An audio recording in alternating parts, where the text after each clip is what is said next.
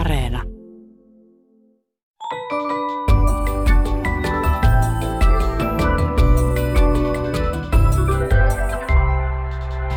Hei, tämä on Aristoteleen kantapää, audiosyöte kielen ja todellisuuden väliseltä harmalta alueelta, ja minä olen Pasi Heikura.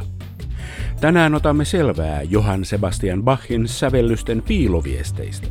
Kysymme, mikä on koivun kiertoaika, ja lopuksi kuulemme maaliskuun sanan. Joskus voi puheena oleva sanasto muokata aivan tavallisesta ilmauksesta joko hämärän tai runollisen. Kuulijamme nimimerkki Seissi havaitsi tammikuun puolivälissä tällaisen tapahtuman lehdessä nimeltään Metsälehti. Lehti kertoi jutun otsikossa seuraavaa. Kiertoaika, koivua, häätää, käävän. Nimimerkki Seissi ihmettelee. Mitähän tässä tapahtuu? Jutun lukeminen helpottaa ihmettelijän mieltä. Juttu käsitteli juuri kääpää, tuota kuusimetsien vitsausta, ja lehden mukaan ainoa keino puhdistaa maa juurikäävästä on kasvattaa kuusikon päätehakkuun jälkeen kiertoaika, eli aika puiden istutuksesta metsän hakkuisiin, koivua. Näin hämäryys muuttuu jutun suoman tiedon valon myötä soinnukkaaksi lyyrisyydeksi, jossa säkeen alussa konsonantti K paukuttaa rytmin ja lopussa vokaali ää nousee luomaan ovelaa tunnelmaa. Kyllä metsänhoito on hienoa hommaa. Kuuntelin tuossa Johann Sebastian Bachin Matteuspassiota, kun sen viidennen näytöksen aikana mieleeni tuli psalmi kahdeksantoista lause Maa järisi ja järkkyi. Ihmetellessäni jykeviä sanoja päähän tuli myös psalmin kuusikymmentäkahdeksan rivit Jumala, kun sinä johdit kansaasi, kun kuljit autiomaassa, niin maa järisi ja taivas vihmoi vettä. Järeätä tekstiä, mutta heti kohta mielessäni alkoi soida psalmin sata neljä sanat. Saakoon hän iloita kaikista teoistaan, hän, jonka katseesta maa järisee. Mietin hämmentyneenä, miksi yhtäkkiä ajattelin tällaisia asioita. Sitten tajusin. Passiossa oli meneillään viides näytös nimeltään hautaus ja sen aloittaa osa nimeltään maanjäristys. Ja kun oikein kuuntelee, niin tuossa kohtauksessa säestyksen kolmekymmentäkaksi osanuotit on järjestetty ryhmittäin muotoon kahdeksantoista plus kuusikymmentäkahdeksan plus sata neljä. Ja katso, nehän viittavat juuri noihin psalmeihin, joissa mainitaan maanjäristys. Okei, okei, pitää saman tien pyytää anteeksi pieni huijaus. Olen kuunnellut Matteuspassion moneen kertaan, mutta koskaan en ole huomannut tuota nuottien ryhmittelyä, ja psalmien sanatkin piti äsken luntata. Luin tästä Passion piilosanomasta vasta hiljattain erään takavuosien konsertin esittelystä, ja ällistyin ajatuksesta, että musiikkiin on voitu piilottaa tuollaisia piiloviestejä. Bachin aikaan musiikin laji oli usein barokki. Sembalisti ja Helsingin barokkiorkesterin taiteellinen johtaja Aapo Häkkinen, onko asia teille tuttu? Joo, tässä tarkoitetaan sellaisia yksityiskohtia, mitä on vaikea kuulla musiikista, vaan ne löytää yleensä vain nuotteja tutkimalla. Esimerkiksi, että jonkun teoksen rakenne perustuu tämmöisiin kauniisiin lukusuhteisiin, että sen jossain osassa on tietty määrä nuotteja, että sen sävellajisuhteet on järjestetty jonkun ulkomusiikillisen periaatteen mukaan. Yleensä tällaisia siis numeraalisia lukumääriin liittyviä juttuja. Mutta mä haluaisin ihan ensiksi painottaa, että on tärkeää ymmärtää, että kaikki musiikki on viestintää, tapa kuvata jotain. Ja kaikki tämä viestintä perustuu sen musiikin kielen hallintaan. Ja sen kuuntelua ilman sen kielen hallitsemista voisi aika hyvin verrata vaikka runon kuuntelemiseen kielellä, jota ei ymmärrä. Silloin jäljelle jää ehkä kokemus sen äänen tai äänteiden mahdollisesta kauneudesta. Mutta tällaisia samanlaisia kauniita lukusuhteita, kauniita yksityiskohtia on aina kautta aikojen kätketty kirjoihin, myös maalauksiin, rakennuksiin. Mä kokisin, että ne ei ole osa sen taiteen sisältöä, sitä mikä sanoo jotain keskeistä, vaikka sitä jotain ei välttämättä sanoilla pystykään ilmaisemaan. Tällaiset esteettiset detaljit saattaa jopa estää näkemästä metsää puilta, eli tätä taiteen varsinaista sanomaa, mikä se sitten ikinä onkaan. Kauneus toki on yksi tärkeä aspekti kaikessa taiteessa, mutta vain yksi aspekti.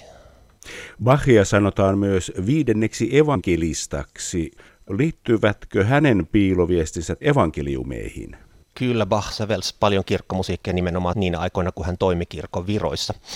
Ja luterilainen usko oli varmasti hänen maailmansa kantava perusta. Ja Bachin kirkkomusiikissa on erityisen paljon myös tällaista symbolista sävelmaalailua. Esimerkiksi kun adventtkantaatissa tulija koputtaa ovelle, niin saattaa orkesteriosuudessa olla koputtamista muistuttavia näppäiltyjä säveliä. Ehkä vieläpä joku vastaavaan raamatun jakeeseen viittaava lukumäärä niitä. Tai kun opetuslapset nousee vuorelle, niin se tapaus saattaa kuulua musiikissa nousevana kulkuna, kenties kahdentoista nuotin mittaisena. Eli tämä on tällainen ilmeinen sävelmaalailu, mitä Bachin musiikista paljonkin löytyy. Sitten on tämmöinen numeraalinen, vähän kryptisempi tapa assosioida sanoja niiden muodostamien lukujen kanssa systeemillä, että A vastaa numeroa yksi, B vastaa numeroa kaksi, C vastaa numeroa kolme ja niin edespäin, joka on samanlainen kuin niin kutsuttu gematrinen tapa kabbalassa. Niin, että esimerkiksi credo-osassa voi olla sanan credo, C R E D O-kirjaimia vastaava määrä tahteja esimerkiksi, tai joku niiden monikerta, tai joku vielä mutkikkaampikin viittaus. Jota on täysin mahdoton tajuta, jollei katsele partituuria. Sembalisti ja Helsingin barokkiorkesterin taiteellinen johtaja Aapo Häkkinen. Usein joo, mutta toisaalta ei aina. Koko klassisessa länsimaisessa taiteessahan on ajatus, että musiikki välittää jotain, se viittaa johonkin, johonkin inhimillisen todellisuuden aspektiin. Niin kuin barokkiaikana Galilei sanoi, että luonto on kirjoitettu matematiikan kielellä, niin samaan tapaan musiikki on kieli, joka pystyy ilmaisemaan ihmisen maailmaa ihmisille, jotka ymmärtää sitä kieltä. Ja lähtökohtaisesti se partituuri ei ole musiikkia, vaan kaiken pystyy kyllä kuulemaan, jos osaa kuunnella. Samalla tavalla kuin eri kielissä. Kielellä pystyy kommunikoimaan, sillä pystyy pärjäilemään varsin kevyelläkin kielitaidolla tai jopa ilman sitä nykyään. Google-kääntäjähän auttaa, mutta jos haluaa syventyä jonkun kieliseen runouteen, vaikka joka ei ole oma äidinkieli, niin ei sillä Google-kääntäjällä kauhean pitkälle pääse. Tällaisesta yksiselitteisestä musiikillisesta signatuurista, jonka kuka tahansa pystyy tunnistamaan, niin on esimerkkinä fuuga, jonka teema alkaa sävelillä B A C H.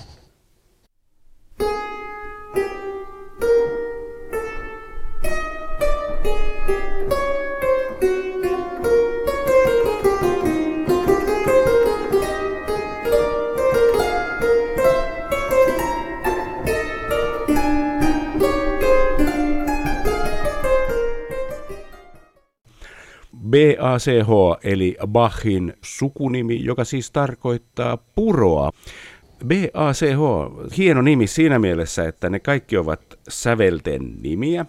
Ja siinä on jopa tämä saksalainen erotus, B on alennettu H ja sitten siinä on A ja C. Ne ovat niin kuin peräkkäisiä säveliä. Niin kuin äskeisestä esimerkistä kuulee, niin niistä ei tule perinteisessä mielessä kauhean harmonisia melodioita, jotka menevät jonkun duuri- tai molliasteikon mukaan, kun ne ovat neljä kromaattista säveltä. Tämmöinen on helppo löytää sieltä. Sembalisti ja Helsingin barokkiorkesterin taiteellinen johtaja Aapo Häkkinen. Kyllä, tämä teema on, on hyvin tunnistettava juurikin näistä syistä, oliko nimi sitten ennen. Mun mielestä tällaisten numerosarjojen ja tässä tapauksessa sävelsarjojen merkitys on itse asiassa, kun nyt miettii, niin hyvinkin lähellä vaikkapa taiteilijan signeerausta maalauksensa laidassa tai sen takana. Ne ei ole sen maalauksen aihe, vaan ne on esteettinen yksityiskohta, joka tekee siitä kauniimman, ainakin barokkitaiteilijoiden ja taiteen käyttäjien silmissä.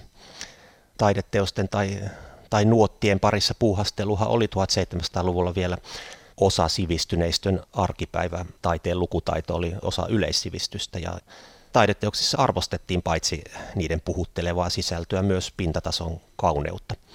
Samalla tavalla kuin joku matemaattinen teoria voidaan esittää enemmän tai vähemmän kauniina yhtälönä, niin myös taiteellinen kuvaus voitiin esittää monella eri tyylillä. Yhtä lailla paperilla kuin sitten varsinaisessa musiikkiesityksessäkin. Tämä barokkimusiikin kieli. Kuulijat osasivat tulkita sitä paremmin kuin ehkä nykyään, kun taide on demokratisoitunut ja taidetta ei tehdä pelkästään valikoidulle kuulijajoukolle, niin kuin Bachin aikaan. Kyllä. Itse asiassa siis mehän soitetaan musiikkia nykyään käytännössä lukutaidottomalle yleisölle. Tai ainakin se lukutaito on hyvin erilaista kuin se lukutaito, mitä vaikkapa seitsemäntoistasadan luvun säveltäjä edellytti yleisöltään. Barokkiajan säveltäjät tavoitteli usein hyvin aistillista ilmaisua, mutta sitten toisaalta myös tällaista veistoksellisempaa, ikiaikaisempaa kauneutta, jota sitten koettiin lisäävän vaikkapa tällaisten harmonisten lukusuhteiden niissä sävellyksissä.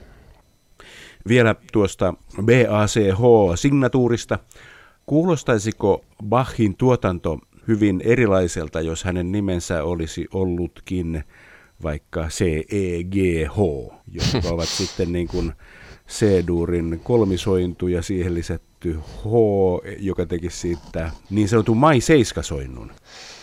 Kuulostaisiko hänen tuotantonsa enemmän bossanovalta, Aapo Häkkinen? No näin, näin varmaan sitten pitää päätellä tästä, että veikkaisin, että silloin hän tuskin olisi signeerannut teoksiaan sillä mai-seiskasoinnulla.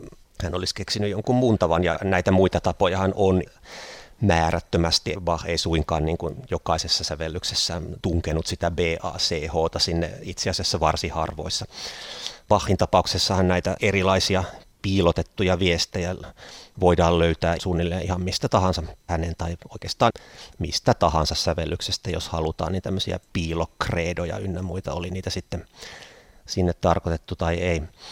Tällaisista yksi esimerkki on H-duuri-preludi Wohltemperiertes Klavierista. Siinä perusaihe koostuu seitsemästä nuotista, kolme plus neljä, mikä kuvastaa teologiassa Jeesusta. Siinä on pyhän kolminaisuuden kolme plus ihmiskunnan neljä. Lisäksi jokaisessa H-duuri-preludin tahdissa näitä aiheita on kaksi, eli seitsemän plus seitsemän nuottia, joista tulee neljätoista. Ja neljätoista on nimen Bach, B A C H, kirjaimia vastaavien numeroiden summa. Eli taas tällainen vähän piilotetumpi signatuuri. Tämän preludin kahdessa ensimmäisessä tahdissa on basson pitkän H-sävelen aikana yhteensä kolmekymmentäseitsemän nuottia, jotka on summa kirjaimista J, C, H, R, Kristus. Kun taas seuraavalle H:lle saavutaan neljännessä tahdissa diskantin niin ikään kolmekymmentäseitsemän nuotilla. Ja tässä ollaan vasta tahdissa neljä, tällaisia vastaavia piilotettuja tai löydettyjä numerosarjoja on tämä kappale täynnä.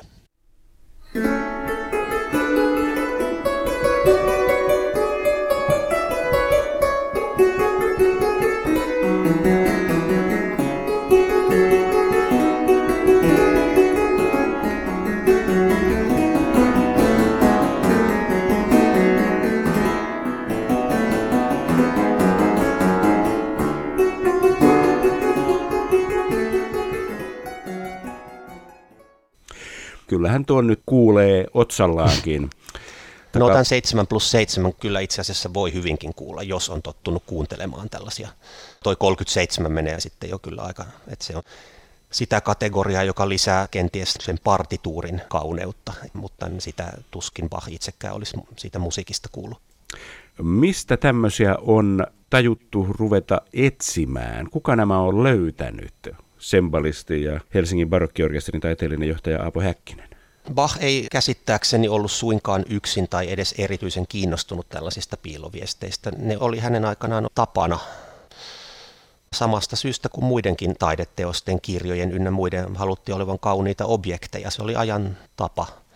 Voi tietysti olla, että ne toi Bachille itselleen erityistä tyydytystä ja muille hänen kollegoilleen, mutta tämä tapa on enemmän tai vähemmän ikiaikainen. Ja mitä tulee sitten tällaisiin niin kuin sävelten nimiin, kun nuotteja kutsutaan kirjaimilla, niin väkisinhän niistä muodostuu kirjainyhdistelmiä, oli ne sitten kromaattisia tai mai-seiska-yhdistelmiä. Ja näitä on toki myöhemminkin säveltäjät harrastanut, muodostaneet romanssinsa teemoja rakastetunsa etunimestä tai, tai kuka mistäkin. Bachin musiikin yhteydessä tästä on tullut jonkinlainen tämmöinen erityinen intressikohde.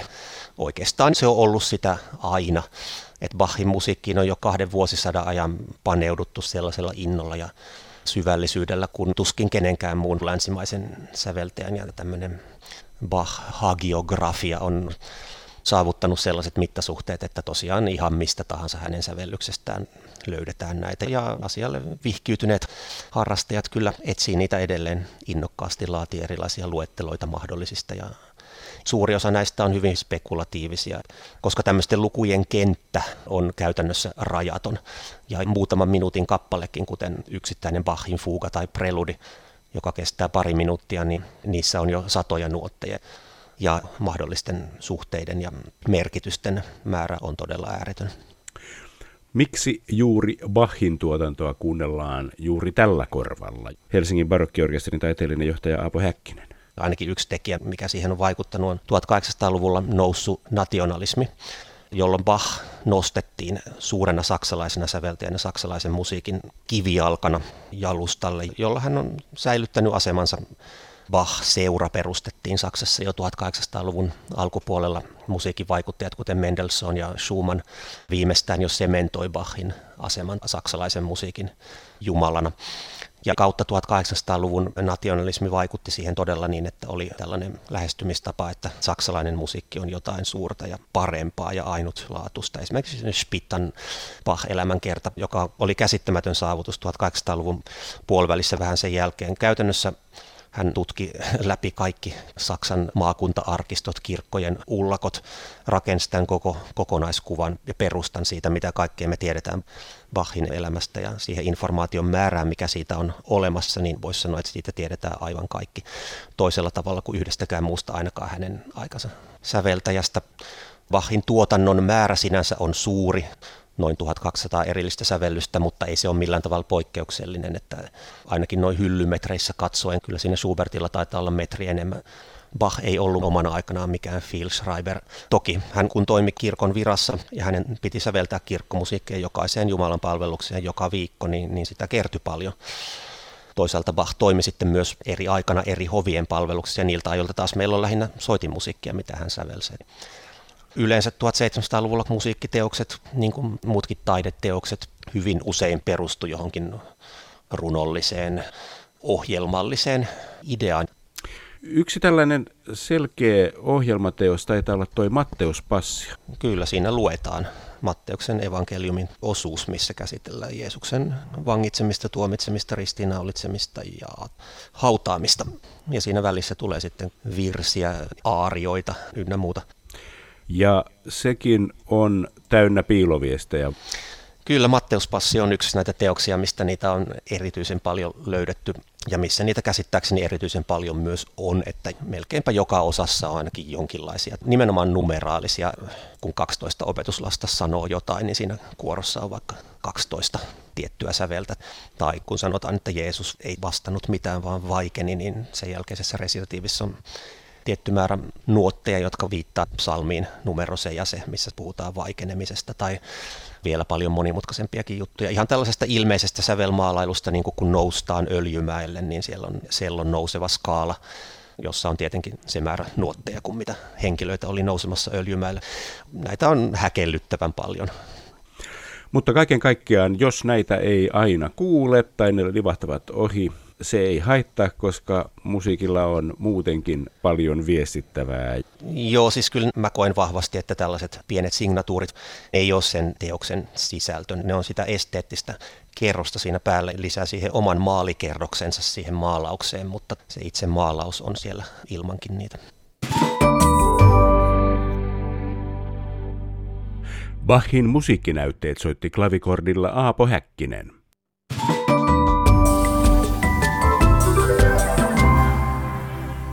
Kansa on taas puhunut. Joskus uutinen on kaikkien huulilla, joskus se laittaa vain heittämään huulta.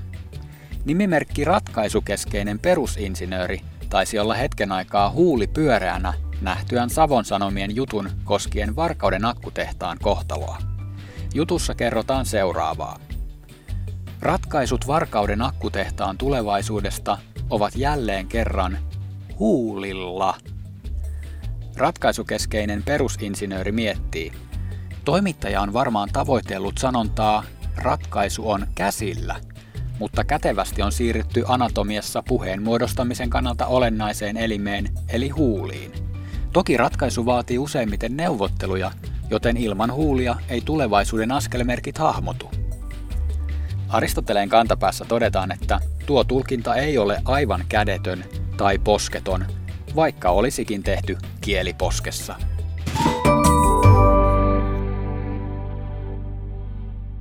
Niinkin voi käydä nykyajan pinnallisessa melskeessä, että asian maine alkaa merkitä itse asiaa.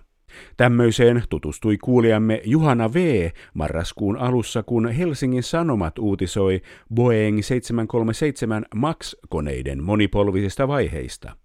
Kaksi kyseisen tyyppistä konetta joutui joitain vuosia sitten pariin vakavaan onnettomuuteen, joissa menetti henkensä lähes neljäsataa ihmistä.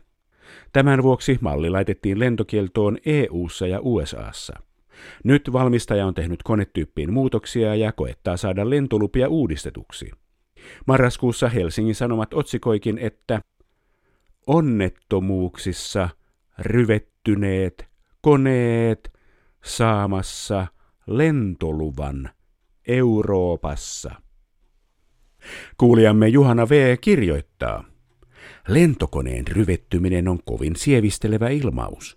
Koneet tuhoutuvat onnettomuuksissa usein kokonaan. Lupapäätös kohdistunee kaikkiin sarjan koneisiin, eikä vain onnettomuuksissa tahriintuneisiin ja tuhoutuneisiin. Jutun kirjoittaja on tietenkin viitannut koneiden maineen ryvettyneisyyteen, mutta ilmauksen lyhentäminen saa aikaan lähinnä kuvan kuraisista lentokoneista. Tämmöisestä on tehtävä loppu, joten pelotusvaikutuksen maksimoimiseksi Aristoteleen kantapään lentofraasiturvallisuusviraston tarinan lentokapteeni julistaa kirjoittajan syylliseksi huolimattomuudesta aiheutuneen väärän sanavalinnan syntiin, minkä hän sovittakoon niin, ettei enää valitse huolimattomuuksissaan vääriä sanoja. Kieli on virus, kirjoitti jo William S. Brooks liki kuusikymmentä vuotta sitten, ja niinpä kielitoimiston sanakirjan maaliskuun sanakin pyörii viruksen torjunnan ympärillä, eli se on sulkutila. Näin Kotuksen väki sanasta sanoo. Suomen hallitus esitteli helmikuun lopussa suunnitelman sulkutilasta, joka olisi voimassa vähintään kolme viikkoa maaliskuussa. Koronatautitapausten hillitsemiseksi pantiin säppiin muun muassa ravintoloita ja harrastuspaikkoja sekä siirrettiin osa koululaisista ja opiskelijoista etäopetukseen. Sulkutilaan liittyy läheisesti hallituksen syksyllä lanseeraama jaottelu perustason, kiihtymisvaiheen ja leviämisvaiheen alueisiin. Maaliskuun alkupuolella uudet rajoitustoimet otettiin käyttöön niillä alueilla, jotka ovat koronavirusepidemian kiihtymis- tai leviämisvaiheessa. Samalla koko maahan julistettiin poikkeusolot. Sosiaalisessa mediassa ja etenkin toimittajien keskuudessa etsittiin jo viime vuoden puolella toimivaa vastinetta englannin kielen lockdown-sanalle. Aiheesta on tullut yhteydenottoja myös kotimaisten kielten keskukseen, kuten muustakin koronasanastosta. Lockdownille on useita suomenkielisiä vaihtoehtoja, jotka tuovat esiin ilmiön eri puolia. Sulkutila korostaa paikkojen ja siten yhteiskunnankin jonkinasteista kiinni panemista, mutta ei suoranaisesti kata uumoiltuja liikkumisrajoituksia ja maskipakkoa. Tässä kaikki tänään. Jos silmäsi sattuu tai korvasi särähtää jokin lause tai sana, ilmoita asiasta Aristoteleen kantapäälle sähköpostilla osoitteeseen aristoteles at yle piste fi tai lähetä viesti ohjelman Facebook-sivun kautta. Vastaanotin kuulemiin ensi viikkoon.